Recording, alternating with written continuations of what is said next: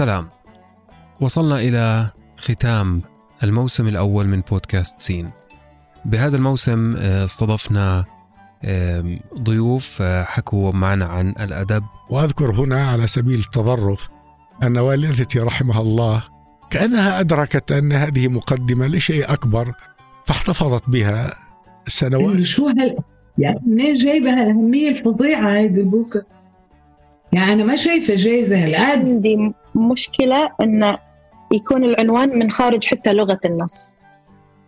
والموسيقى؟ أنا ما بدي الولد يتعلم موسيقى عشان المجتمع كله يصير فنان.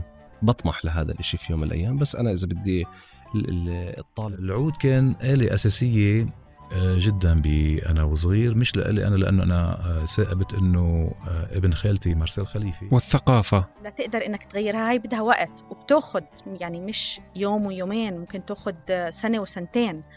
والفن السينما المسرح والعلوم. لأنه أنا بقصصي ما فيش هذا الشيء يلي على قد هلأ دارج هالشيء عظيم. المنتج يقول لك تعريف دور الناقد بأنه صلة وصل بين الفيلم والجمهور. آه، لازم تبدأ مش بس في الفن في الحياة. بسؤال. حوالي 90% من العلماء اللي عاشوا في تاريخ الكرة الأرضية عايشين اليوم. تخيل 90% بحكي لك إنه قديش إنه عدد العلماء والساينتفكس آه، موجودين مبدئيا.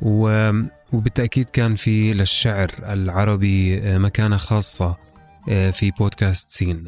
اضحى التنائي بديلا من تدانينا.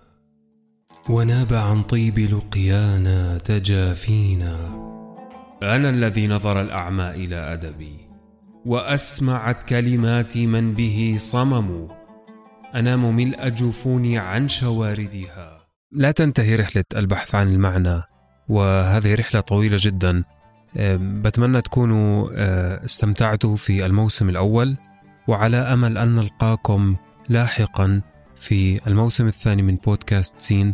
لكم مني أنا نزار الحمود كل الحب. شكرا جزيلا.